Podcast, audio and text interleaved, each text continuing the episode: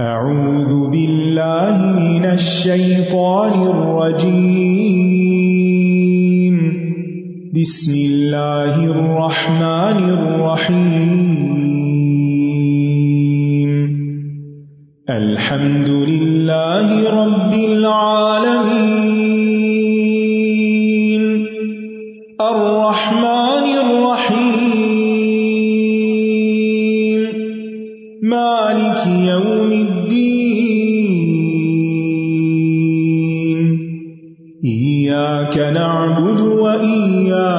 وإياك نستعين.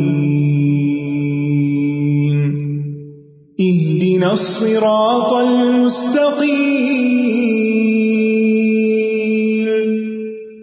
صراط الذين أنعمت عليهم غير المغضوب عليهم ولا الضالين.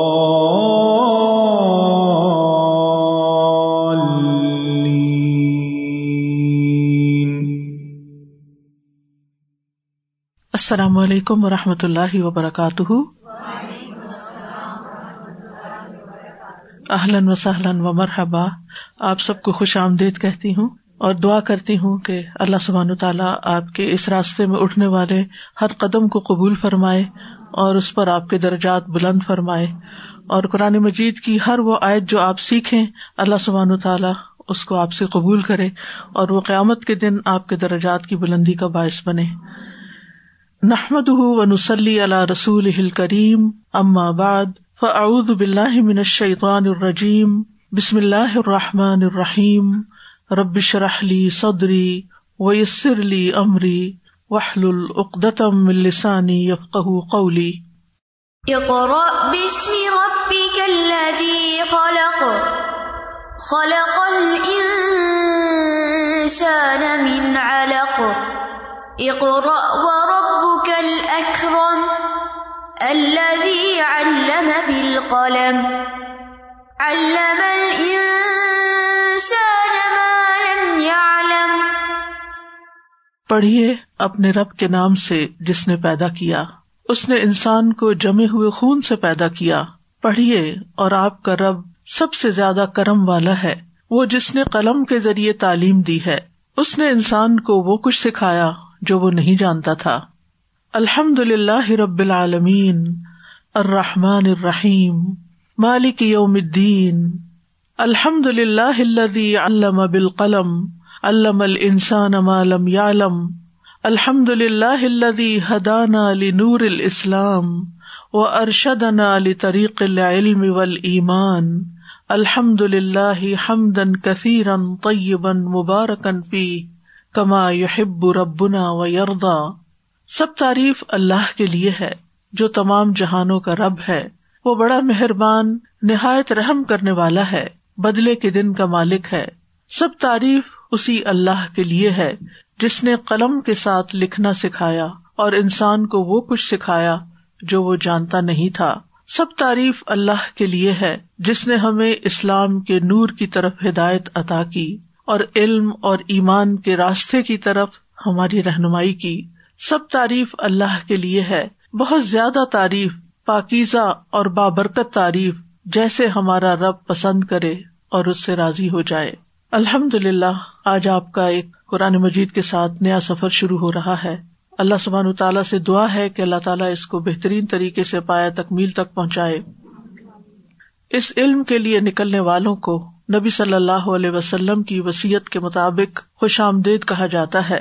رسول اللہ صلی اللہ علیہ وسلم نے فرمایا، جب لوگ تمہارے پاس علم کی تلاش میں آئیں گے اور تم انہیں دیکھو گے تو کہنا مرحبا، ویلکم، مرحبا، خوش آمدید، ان کو جن کے حق میں اللہ کے رسول نے وسیعت کی تھی، صلی اللہ علیہ وسلم۔ آپ کا یہاں پر چل کر آنا، مل کر بیٹھنا، یہ کوئی معمولی عمل نہیں ہے۔ یہ بہت قابل قدر چیز ہے اور اس عمل کی تلاش میں فرشتے بھی رہتے ہیں۔ ابو حرارا رضی اللہ عنہ سے مربی ہے کہ نبی صلی اللہ علیہ وسلم نے فرمایا، بے شک اللہ تبارک و تعالی کے کچھ ایسے فرشتے بھی ہیں جو پھرتے رہتے ہیں اور ذکر کی مجلسوں کو تلاش کرتے ہیں۔ یعنی ایسی مجالس کی تلاش میں رہتے ہیں، گھومتے پھرتے رہتے ہیں ادھر ادھر۔ پھر جب وہ ایسی مجلس پا لیتے ہیں جس میں ذکر ہو تو وہ ان کے ساتھ بیٹھ جاتے ہیں۔ اور ایک دوسرے کو اپنے پروں سے ڈھانپ لیتے ہیں۔ یہاں تک کہ ان سے لے کر آسمان دنیا کے درمیان کا خلا بھر جاتا ہے۔ یعنی فرشتے ہی فرشتے ہر طرف پھیل جاتے ہیں۔ پھر جب وہ متفرق ہو جاتے ہیں یعنی ایسی جماعت جب الگ ہوتی ہے، بکھر جاتی ہے اور فرشتے آسمان کی طرف چڑھتے ہیں، تو اللہ و جل ان سے پوچھتا ہے۔ حالانکہ وہ خود بھی بخوبی جانتا ہے۔ وہ پوچھتا ہے کہ تم کہاں سے آئے ہو؟ یعنی ان فرشتوں سے پوچھتا ہے کہ تم کہاں سے آئے ہو؟ تو وہ عرض کرتے ہیں کہ ہم زمین میں تیرے بندوں کے پاس سے آئے ہیں، جو تیری تصویر کرتے ہیں، تیری تکبیر بیان کرتے ہیں، تیری تحلیل اور تیری تعریف کرتے ہیں، اور تجھ سے سوال کرنے میں مشغول تھے۔ اللہ تعالیٰ فرماتا ہے، وہ مجھ سے کیا سوال کر رہے تھے؟ کیا مانگتے تھے؟ وہ عرض کرتے ہیں، وہ تجھ سے تیری جنت کا سوال کر رہے تھے۔ یعنی ظاہر ہے کہ علم کا راستہ جنت کا راستہ ہے۔ اس علم کے حاصل کرنے سے ہمارا مقصد کوئی دنیا کا مانا نہیں ہے، بلکہ اللہ کو راضی کرنا ہے اور جنت حاصل کرنا ہے۔ اللہ فرماتا ہے، کیا انہوں نے میری جنت کو دیکھا ہے؟ وہ عرض کرتے ہیں، نہیں ہے میرے رب۔ اللہ فرماتا ہے، اگر وہ میری جنت کو دیکھ لیتے تو ان کی کیا کیفیت ہوتی؟ وہ عرض کرتے ہیں، اور وہ تجھ سے پناہ بھی مانگ رہے تھے۔ اللہ فرماتا ہے، وہ مجھ سے کس چیز کی پناہ مانگ رہے تھے؟ فرشتے عرض کرتے ہیں، اے رب، تیری جہنم سے۔ اللہ فرماتا ہے کیا انہوں نے میری جہنم کو دیکھا ہے؟ وہ عرض کرتے ہیں، نہیں۔ اللہ فرماتا ہے، اگر وہ میری جہنم کو دیکھ لیتے تو ان کی کیا کیفیت ہوتی؟ یعنی امیجن کرے، اگر بھڑکتی آگ کا وہ بہت بڑا گڑھا سامنے نظر آئے تو ہم سب کیا چاہیں؟ فرشتے عرض کرتے ہیں کہ وہ تجھ سے مغفرت بھی مانگ رہے تھے۔ تو اللہ تعالیٰ فرماتے ہیں، یقیناً میں نے انہیں بخش دیا اور انہوں نے جو مانگا میں نے عطا کر دیا۔ یعنی جس مقصد کے لیے نکلے ہیں، وہ مقصد ان کا پورا ہو جائے گا۔ اور جس چیز سے انہوں نے پناہ مانگی، میں نے انہیں پناہ دے دی۔ رسول اللہ صلی اللہ علیہ وسلم نے فرمایا، وہ فرشتے کہتے ہیں، اے رب، ان میں فلاں سخت گناگار بندہ بھی موجود تھا۔ یعنی ایک ایسا شخص بھی آ گیا تھا جو بہت ہی گناگار تھا۔ وہ وہاں سے گزرتے ہوئے ان کے ساتھ بیٹھ گیا تھا۔ آپ صلی اللہ علیہ وسلم نے فرمایا، تو اللہ تعالیٰ ارشاد فرماتے ہیں، میں نے اس کو بھی بخش دیا۔ یہ ایسے لوگ ہیں کہ ان کی وجہ سے ان کے ساتھ بیٹھنے والا بھی محروم نہیں رہتا۔ یعنی ایسی مجالس جس میں اللہ تعالیٰ کا ذکر ہوتا ہے، جس میں اللہ تعالیٰ کا قرآن مجید پڑھا جاتا ہے، جس میں قرآن مجید سیکھا اور سکھایا جاتا ہے، اللہ کو یاد کیا جاتا ہے، ایسی مجالس میں شرکت بخش کا سبب بنتی ہے۔ اور انسان کو کبھی یہ نہیں سوچنا چاہیے کہ میں نے تو زندگی میں بہت گناہ کیے ہیں، اللہ تعالیٰ کو بہت ناراض کیا ہے، لہٰذا میری تو بخش نہیں ہو سکتی۔ نہیں، اللہ سبحان تعالیٰ کی بخش بہت وسیع ہے اور ہمیں اللہ تعالیٰ کی توفیق سے ہی ایسے کاموں میں شرکت کا موقع ملتا ہے کہ جس سے اس کی بخش حاصل ہو جائے۔ اسی لیے آتا ہے کہ وہ میں یورد اللہ بھی خیرن یو فقح دین کہ اللہ تعالیٰ جس کے ساتھ بھلائی کا ارادہ کرتا ہے، اس کو دین کی سمجھ عطا کر دیتا ہے۔ دین کی سمجھ میں قرآن مجید کی سمجھ بوجھ حاصل کرنا، قرآن مجید کو براہ راست پڑھنا، اس پر غور و فکر کرنا، اور اس کو اپنے عمل کے لیے مشل راہ بنانا ایک نہایت عظیم کام ہے۔ اس سے بے شمار فائدے انسان کو حاصل ہوتے ہیں۔ لہذا ہم سب کے لیے ضروری ہے کہ ہم قرآن مجید کو سمجھنے اور بار بار سمجھنے کی پوری کوشش کرتے رہیں۔ اللہ سبحان تعالیٰ کا ارشاد ہے۔ سورت یونس کی آیت ہے۔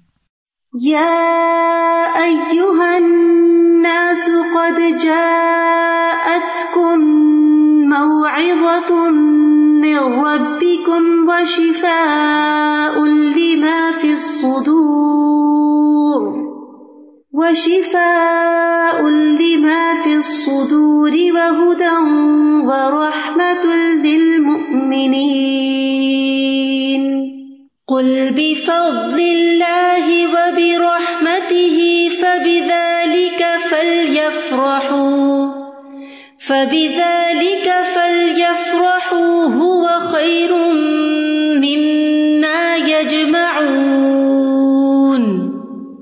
اے لوگو، بے شک تمہارے پاس تمہارے رب کی طرف سے عظیم نصیحت اور اس کے لیے سراسر شفا جو سینوں میں ہے۔ یعنی یہ قرآن مجید تمہارے لیے عظیم نصیحت بھی ہے۔ سب سے بڑی نصیحت۔ نصیحت کرنے والے کسی بھی بات سے جو نصیحت کرے ان سب سے بڑی نصیحت وہ ہے جو اللہ تعالی کی طرف سے ہمارے پاس آئی ہے۔ اور جو سینوں میں ہے، جو غم، دکھ، تکلیف، بیماری، پریشانی اور پھر کسی بھی قسم کے دین کے بارے میں، اللہ سبحان تعالیٰ کے بارے میں کوئی ڈاؤٹس کوئی کسی قسم کی بے یقینی ان سب چیزوں کو دور کرنے والی ہے۔ آج آپ دیکھیں کہ کووڈ کے بعد کا جو دور شروع ہوا ہے، اس میں بے شمار لوگ بہت سی ایسی کنڈیشنز کا شکار ہو گئے ہیں کہ جس میں دلوں کے اندر ایک بے چینی، ایک پریشانی، ایک عجیب سا خوف اور فکر ہے۔ قرآن مجید اس کا علاج ہے۔ قرآن مجید شفا ہے۔ اور دنیا کے حالات کچھ بھی ہوں، ہر انسان کے اپنے اپنے چیلنجز ہیں۔ ہر انسان کی زندگی میں کوئی نہ کوئی مشکلات ہیں اور ہر انسان اپنے قلبی سکون کے لیے، دل کے اطمینان کے لیے مارا مارا پھر رہا ہے کہ کوئی طریقہ ہو، کوئی کام ایسا ہو کہ جس کے کرنے سے اس کو دل کا سکون حاصل ہو جائے۔ تو یقین مانیے، یہ اللہ تعالی کا پیغام ایسے سب لوگوں کے لیے ہے، کیونکہ خطاب تمام انسانیت کے لیے یا الناس، صرف مسلمانوں کے لیے نہیں، سارے انسانوں کے لیے کہ یہ ہے وہ چیز جس میں تمہارے دلوں کی بیماریوں کا علاج ہے، تمہارے سینے کے اندر جو بے چینی ہے، اس کے لیے شفا ہے۔ وہ شفا الما فدور و ہدم و رحمت المنین اور جو لوگ اس پر پھر ایمان لے آئے تمام انسانوں میں سے، اور اس بات کو مان جائیں اور اس پر یقین کر لیں، تو پھر ان کے لیے یہ ہدایت کا راستہ ہے اور ان کے لیے اللہ تعالی کی طرف سے رحمت کا ذریعہ بن جاتا ہے۔ کہہ دیجیے کہ اللہ کے فضل اور اس کی رحمت کی وجہ سے یعنی یہ قرآن اللہ کا فضل ہے ہم سب پر، اور اللہ تعالیٰ کی طرف سے ایک رحمت کا پیغام ہے۔ فبدا علی کا فل یف اس کو پا کر انہیں چاہیے کہ خوش ہو جائیں۔ ہو خیر مما یجماؤن وہ ہر اس چیز سے بہتر ہے جسے لوگ جمع کر رہے ہیں۔ یعنی اس وقت میں آپ قرآن کے موتی جمع کریں گے، اور دوسرے لوگ ہو سکتا ہے کچھ ڈالر جمع کر رہے ہوں، یا دنیا کی کسی اور چیز کو اکٹھا کر رہے ہوں۔ اللہ سبحان تعالیٰ فرماتے ہیں، ہوا خیر مما یجماؤن یہ قرآن ہر اس چیز سے بہتر ہے جسے لوگ اکٹھا کر رہے ہیں، کیونکہ یہ اللہ کا کلام ہے۔ اللہ سبحان تعالیٰ کی طرف سے آیا ہے۔ کون ہے وہ اللہ جس نے مجھے اور آپ کو پیدا کیا ہے، جو ہمیں رسک دیتا ہے اور جس کی طرف ہمیں واپس لوٹ کر جانا ہے؟ اور پھر پڑھنے کو تو ہم گھر بیٹھ کر بھی تلاوت کر سکتے ہیں۔ پڑھنے کو تو ہم گھر میں بھی کوئی آڈیو لگا کر سن سکتے ہیں۔ لیکن اس کام کے لیے نکلنا اور ایسی مجلس میں شریک ہونا بذات خود رحمت اور سکینت کا باعث ہے۔ حدیث میں آتا ہے، صحیح مسلم کی حدیث ہے، رسول اللہ صلی اللہ علیہ وسلم نے فرمایا، جو لوگ اللہ کے گھروں میں سے کسی گھر میں اللہ کی کتاب کی تلاوت کرتے ہیں یعنی اللہ کی کتاب کو پڑھتے ہیں، اور تلاوت کا مطلب صرف ریسیٹیشن نہیں ہوتا، بلکہ سمجھ کر پڑھنا بھی اس کا معنی کیا جاتا ہے۔ اور اس کی باہم تعلیم میں مصروف ہوتے ہیں یعنی ایک دوسرے کو سیکھتے سکھاتے ہیں۔ ان پر سکینت نازل ہوتی ہے۔ یعنی اس قرآن کا پڑھنا، سیکھنا، سکھانا سکون حاصل کرنے کا ذریعہ ہے۔ رحمت انہیں ڈھانپ لیتی ہے، فرشتے انہیں گھیر لیتے ہیں۔ اور اللہ ان کا ذکر یعنی ایسے لوگوں کا ذکر اپنے پاس موجود فرشتوں میں کرتے ہیں کہ دیکھو زمین کے فلاں حصے پر، فلاں جگہ پر یہ لوگ صرف میری کتاب کو سیکھنے کے لیے اکٹھے ہوئے ہیں۔ قرآن مجید کا علم سب سے اشرف علم ہے، سب سے اعلی علم ہے۔ کیونکہ یہ اللہ کی کتاب کا علم ہے۔ یہ کسی انسان کی لکھی ہوئی کتاب نہیں ہے۔ یہ اللہ کا کلام ہے۔ اللہ سبحان تعالی کی طرف سے آیا ہے۔ وہ ان تنزیل رب العالمین نزل روح المین اللہ کلی تکون امن المنظرین اور بے شک یقیناً یہ رب العالمین کا نازل کرتا ہے۔ یعنی جو سارے جہانوں کا رب ہے۔ جب ہم سارے جہانوں کی بات کرتے ہیں نا تو ہم بعض اوقات سوچتے ہیں کہ اچھا کچھ اور جہان بھی ہوں گے اس کے علاوہ، لیکن ہمیں کچھ آئیڈیا نہیں ہوتا کہ وہ جہان کتنے ہیں۔ ابھی ریسنٹلی یہ مے کی ریسرچ ہے۔ میں پڑھ رہی تھی کہ اس وقت جو اسپیس سائنس ہیں، اس میں جو لوگ مختلف چیزیں ڈسکور کر رہے ہیں، انہوں نے یہ ڈسکور کیا ہے کہ ہماری زمین جیسی تقریباً ایک بلین زمینیں اس گیلیکسی میں ہے صرف ہماری گیلیکسی میں، اس سائز کی اس قسم کی ون بلین اللہ سبحان تعالیٰ کی مخلوق کتنی ہے اور آپ کو معلوم ہے کہ پھر کتنی گیلیکسیز ہیں اور اس گیلیکسی سے بھی کہیں بڑی گیلیکسیز ہیں اور پھر ان گیلیکسیز کے کلسٹر ہیں یعنی کہ کوئی علم کی انتہائی نہیں اور ہمارا علم تو کچھ ہے ہی نہیں ان چیزوں کے بارے میں۔ تو وہ ان سب کو بنانے والا بھی ہے اور ان سب کو لک آفٹر بھی کر رہا ہے اور ان کی تدبیر بھی کر رہا ہے۔ تو اللہ سبحان تعالیٰ نے ہم پر یہ فضل کیا، ہم پر یہ رحمت کی، ہمیں گائڈ کرنے کے لیے یہ کتاب دی۔ اور اسی نے ہمیں اس کو پڑھنے پڑھانے کی توفیق عطا کی۔ اور پھر اس کو روح المین یعنی جبریل امین لے کر آئے ہیں۔ یعنی لانے والے بھی بہت معزز فرشتے ہیں۔ اور جن پر نازل ہوئی محمد صلی اللہ علیہ وسلم، وہ بھی اللہ تعالیٰ کے محبوب ہیں اور اس کائنات میں بہت بڑا مقام رکھتے ہیں۔ اور آپ کے دل پر یہ اترا ہے، تاکہ تم خبردار کرنے والوں میں سے ہو۔ یعنی اس کتاب کے ذریعے لوگوں کو خبردار کر دو۔ شیخ سالی المنجد کہتے ہیں، قرآن کا پڑھنا، اس کا سیکھنا، اس کا سکھانا، اس کا حفظ کرنا، اس کو حفظ کروانا، اس کا مطالعہ کرنا، اس کی تعلیم دینا، یہ سب سے افضل اور اشرف کام ہے۔ شرف والا کام ہے جس میں وقت خرچ کرنا چاہیے، جس میں اپنا مال لگانا چاہیے۔ یعنی اگر ہمیں اپنی جان اور اپنا مال کہیں لگانا چاہیے تو وہ اس کام میں لگانا چاہیے۔ اور اہل قرآن چاہے وہ قرآن کے سیکھنے کے اعتبار سے ہو یا سکھانے کے اعتبار سے، وہ تمام لوگوں سے افضل ہیں۔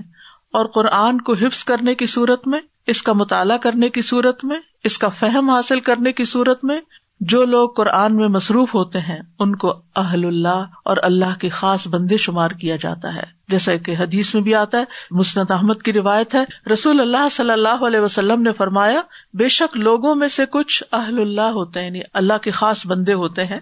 آپ سے پوچھا گیا، ان میں سے کون لوگ ایسے ہوتے ہیں؟ آپ نے فرمایا، اہل قرآن۔ اہل اللہ اور اس کے خاص لوگ ہیں، وی آئی پیس ہیں۔ اللہ کے نزدیک بہت بڑا مرتبہ اور مقام رکھتے ہیں۔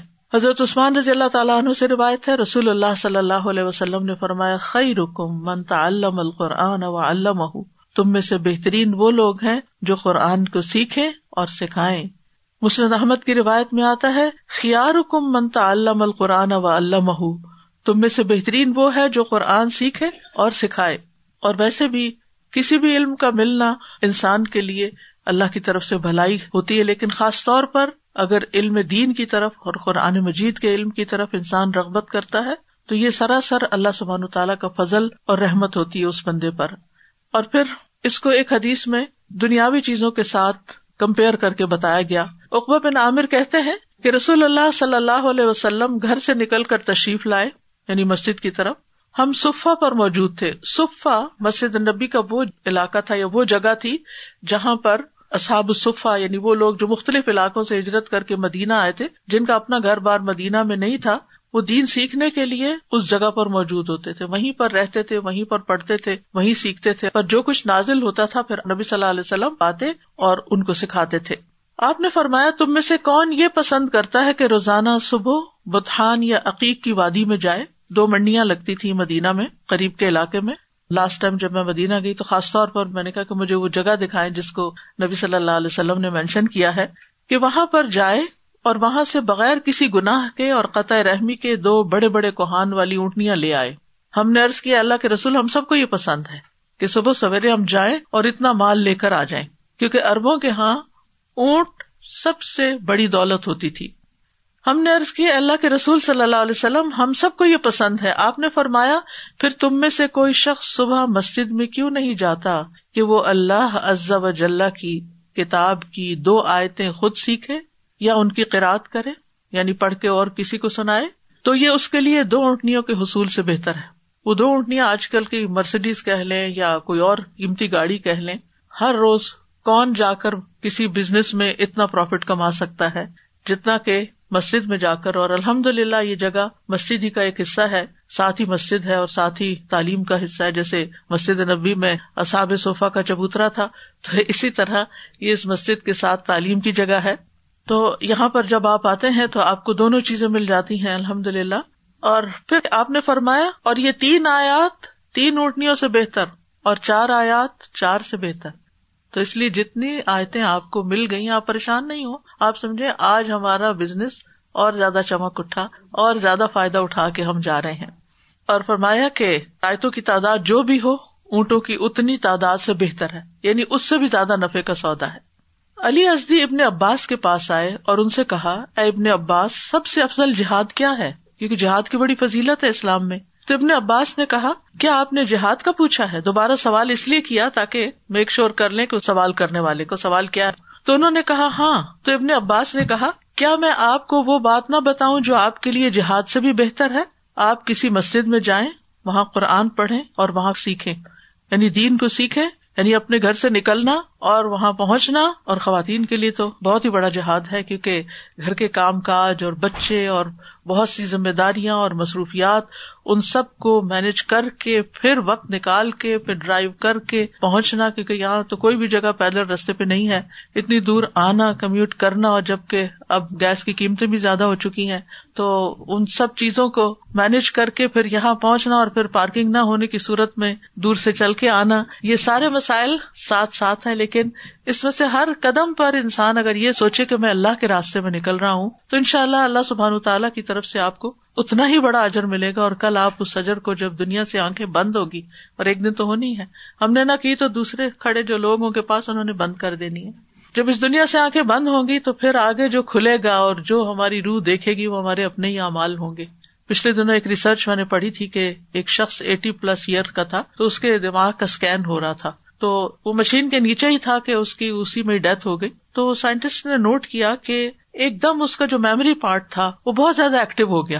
اور اس کی جو ویوز تھی مشین کے اوپر، وہ بہت زیادہ اوپر نیچے آنے لگ گئی جس سے وہ پتا چلا کہ روح نکل گئی ہے، لیکن مینٹل ایکٹیویٹی تیز ہو گئی۔ تو بڑے حیران ہوئے کہ یہ کیا ہوا ہے۔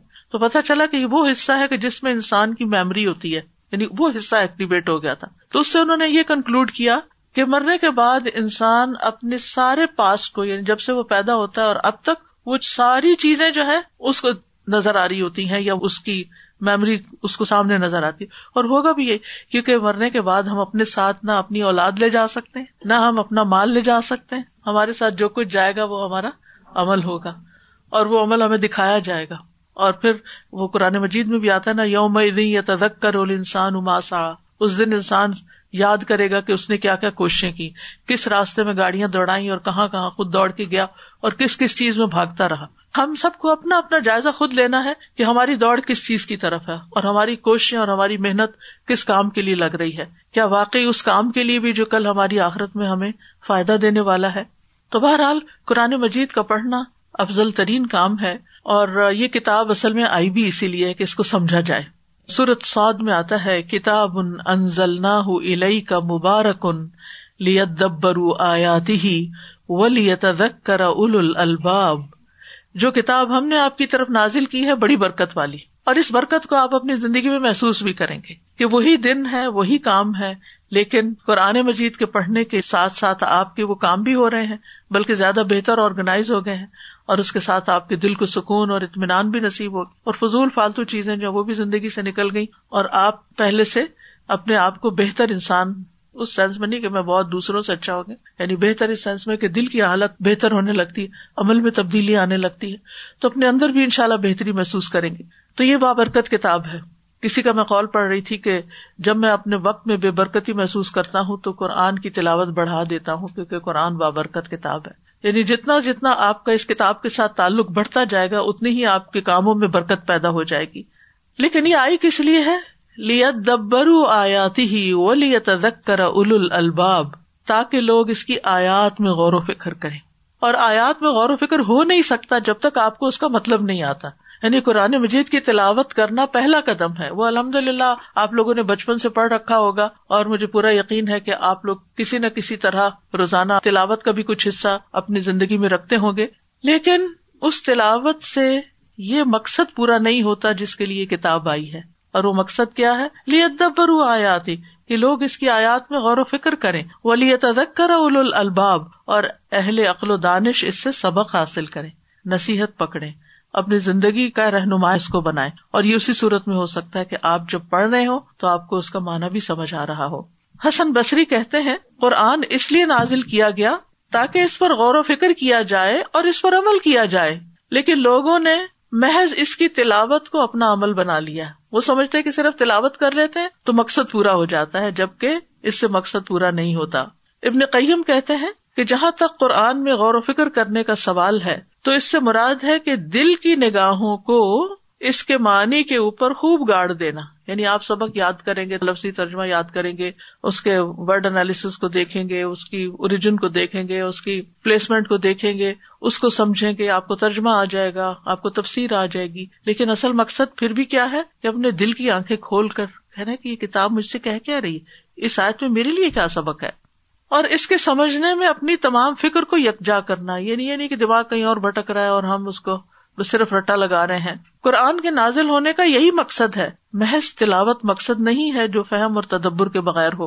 اور یہ کام جو ہے یعنی قرآن کو سیکھنے کا، سمجھنے کا مشکل نہیں ہے۔ اگر آپ کچھ بھی اپنا وقت اور محنت اس پہ لگائیں، شروع میں ہر کام مشکل لگتا ہے۔ لیکن آہستہ آہستہ ان نہ مالوسری یسرا، تنگی کے ساتھ آسانی بھی ہو جاتی ہے۔ ریپیٹیشن کے ساتھ آپ دیکھیں گے کہ چند ہی دنوں میں صرف چند نئے لفظ رہ جائیں گے آپ کے سیکھنے کے اور آپ باقی سمجھ جائیں گے آسانی سے۔ اللہ تعالیٰ فرماتے ہیں یسر نل قرآن فہل میں مدکر اور بلا شبہ یقیناً ہم نے قرآن کو نصیحت کے لیے آسان کر دیا۔ تو کیا ہے کوئی نصیحت حاصل کرنے والا؟ اور یہ آیت ایک دفعہ نہیں ریپیٹڈلی سورت القمر میں اللہ سبحان تعالیٰ ہمیں بار بار سناتے ہیں کہ ہم نے قرآن کو نصیحت کے لیے آسان کر دیا۔ ہے کوئی جو نصیحت حاصل کرے؟ تو ہمارا جواب کیا ہونا چاہیے؟ کہ ہاں اللہ، میں حاضر ہوں، لبیک، میں اس کو سیکھنے اور اس سے سبق لینے کو تیار ہوں۔ پھر اسی طرح اللہ سبحان تعالیٰ ایک اور جگہ پر فرماتے ہیں اف تدبرون القرآن ام اللہ قلوب ان اقفال کیا یہ لوگ قرآن میں غور و فکر نہیں کرتے، تدبر نہیں کرتے؟ کیا ان کے دلوں پر تالے لگے ہوئے ہیں؟ یعنی قرآن کے لیے دل کے تالے نہیں کھولیں گے؟ قرآن کے لیے دل کو حاضر نہیں کریں گے؟ یعنی اگر ہم اپنے دل میں ہر بات کو جگہ دیے ہوئے ہیں، اور ہر بات کو بہت اچھی بھی نہیں، کہ کسی نے ہرٹ کر دیا تو وہ سوچے جا رہے ہیں، کسی چیز کی ضرورت ہے تو وہ سوچے جا رہے ہیں، کسی کی فکر پریشانی تو وہ سوچے جا رہے ہیں۔ ان چیزوں نے جگہ گھیر لی ہے، اور جو اصل چیز جس کو دل میں ہونا چاہیے تھا، وہ دل میں نہیں ہے۔ تو ہونا کیا چاہیے؟ کہ ہم بےکار چیزوں کو دل سے باہر نکالیں، اور اچھی چیز کو دل میں ڈالیں، اس کے لیے دروازہ کھولیں۔ اور جتنا جتنا آپ قرآن مجید شوق سے سیکھیں گے، محبت سے سیکھیں گے، توجہ سے سیکھیں گے ان شاء اللہ دل کے اندر سے ہر طرح کی بےکار چیزیں اور خواہشات اور فضولیات جو ہے وہ نکلنا شروع ہو جائیں گی۔ اور ان شاء اللہ اللہ تعالیٰ آپ کے لیے ضرور آسانی کرے گا کیونکہ اللہ تعالیٰ نے اس کا وعدہ کیا ہے کہ ولقدیسر نل قرآن الکر فہل میں مدکر ابن کثیر کہتے ہیں کہ جو اس قرآن کو پڑھنے، سیکھنے کا ارادہ کر لیتا ہے اللہ تعالیٰ نے اس کے لیے اس کے الفاظ کو بھی آسان بنایا، اس کے معنی کو بھی آسان بنایا تاکہ لوگ اس سے نصیحت حاصل کر سکیں۔ تو اصل چیز ہے ارادہ اور نیت کہ ہم کیا چاہتے ہیں۔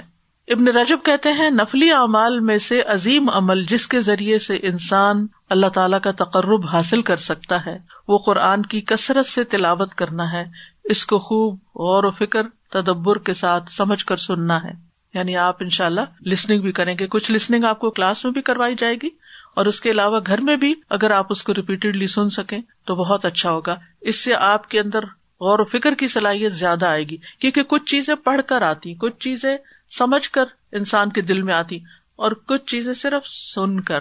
جب میں تفسیر کی تیاری کرتی ہوں تو پڑھنے کے ساتھ میں سنتی ضرور ہوں، کیونکہ پڑھ کر ایک طریقے سے ایک چیز سمجھ آتی ہے، لیکن جب میں سنتی ہوں تو دل پہ عجب سا اثر ہوتا ہے اور ایک نئے معنی کھل جاتے ہیں۔ تو اس لیے آپ بھی یہ ہیبٹ ضرور بنائیے گا کہ اس کی لسننگ بھی کرنی ہے اور لسننگ بھی اکولی ثواب کا کام ہے اگر آپ توجہ سے لسننگ کر رہے ہوں۔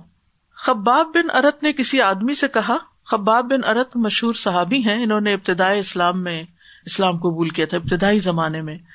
اور اسلام قبول کرنے والوں میں ان کا چھٹا نمبر ہے۔ انہیں زمانے جاہلیت میں غلام بنا کر مکہ میں فروخت کر دیا گیا تھا۔ اور جب اسلام آیا تو ان پر بہت ظلم ڈھائے گئے تھے۔ مشرقین انہیں آگ کے الاؤ میں پھینک دیتے تھے۔ حتیٰ کہ ان کے جسم کی چربی نکل کر آگ ٹھنڈی کر دیتی تھی، لیکن یہ کلم کفر زبان سے نہیں نکالتے تھے۔ انہوں نے مدینہ میں بھی ہجرت کی تھی اور تمام غزبات میں شریک ہوئے تھے اور انہوں نے تھرٹی سیون ہجری میں کوفہ میں وفات پائی تھی۔ بہرحال، یہ کہتے ہیں، جتنی تمہاری استطاعت ہے، اللہ کا قرب حاصل کرو۔ یعنی جتنا کر سکتے ہو، اللہ کے قریب ہو جاؤ۔ خوب جان لو کہ تم ہرگز کسی بھی چیز کے ساتھ اس کا قرب حاصل نہیں کر سکتے جو اس کو، اس کے کلام سے زیادہ پیاری ہو۔ یعنی اللہ سبحان تعالیٰ کو اپنے کلام سے بہت محبت ہے، لہٰذا جو لوگ اس کے کلام کو پڑھیں گے اور اس کے ذریعے اللہ کا قرب حاصل کریں گے، وہ سب سے آگے ہو جائیں گے۔ یعنی یہ سب سے بہترین ذریعہ ہے اللہ تعالیٰ کا قرب پانے کا۔ اسی طرح فرشتوں کی محبت پانے کا ذریعہ ہے قرآن کا پڑھنا۔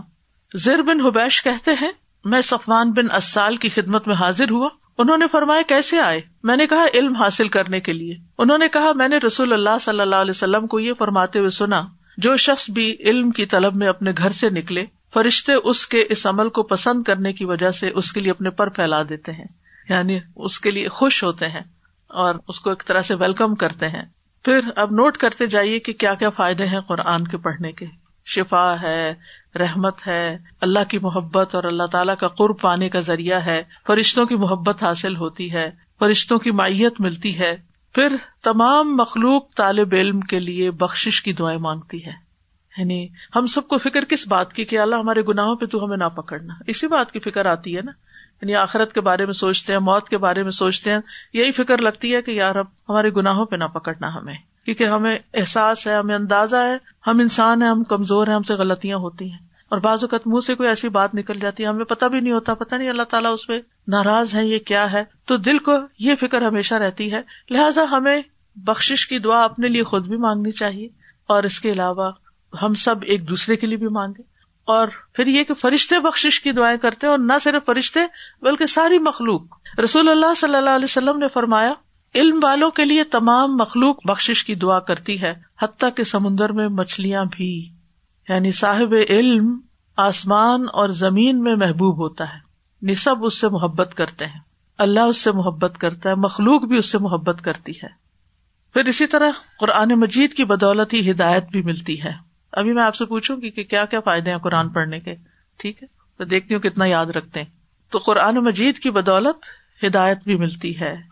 اور خود قرآن کہتا ہے، ان نہاد القرآن یہ لتی ہی اقوام بے شک یہ قرآن وہ راہ دکھاتا ہے جو سب سے سیدھا ہے، وہ راستہ بتاتا ہے جو سب سے سیدھا ہے، جو سب سے صحیح چیز ہے، جو ہمیں اللہ سے ملانے والا ہے۔ زید بن نرکم کہتے ہیں، نبی صلی اللہ علیہ وسلم نے فرمایا، اللہ عز و جل کی کتاب ہی اللہ کی رسی ہے، جو اس کی پیروی کرے گا، وہ ہدایت پائے گا، اور جو اسے چھوڑ دے گا، وہ گمراہی پر رہے گا۔ جو اس رسی کو چھوڑ دے گا، گمراہ ہو جائے گا۔ اور ایک اور روایت میں آتا ہے کہ اس رسی کا ایک سرا اللہ کے ہاتھ میں ہے اور ایک بندے کے۔ یعنی اگر آپ اللہ سمان تعالیٰ سے جڑنا چاہتے ہیں تو قرآن کو پکڑ لیجیے اس رسی کو پکڑ لیجیے آپ کہتے ہیں قرآن کو لازم پکڑو، کیونکہ وہ عقل کی تیزی، حکمت کی روشنی اور علم کا سر چشمہ ہے۔ اور رحمان کی طرف سے نازل ہونے والی کتابوں میں سب سے نئی کتاب ہے۔ اللہ نے تورات میں یہ بات فرمائی کہ اے محمد صلی اللہ علیہ وسلم، میں تم پر جدید تورات نازل کروں گا، جو نابینا آنکھوں، بہرے کانوں اور غفلت میں پڑے ہوئے دلوں کو کھول دے گی۔ یعنی آنکھوں کے پردے بھی ہٹ جائیں گے؟ بصیرت حاصل ہوگی؟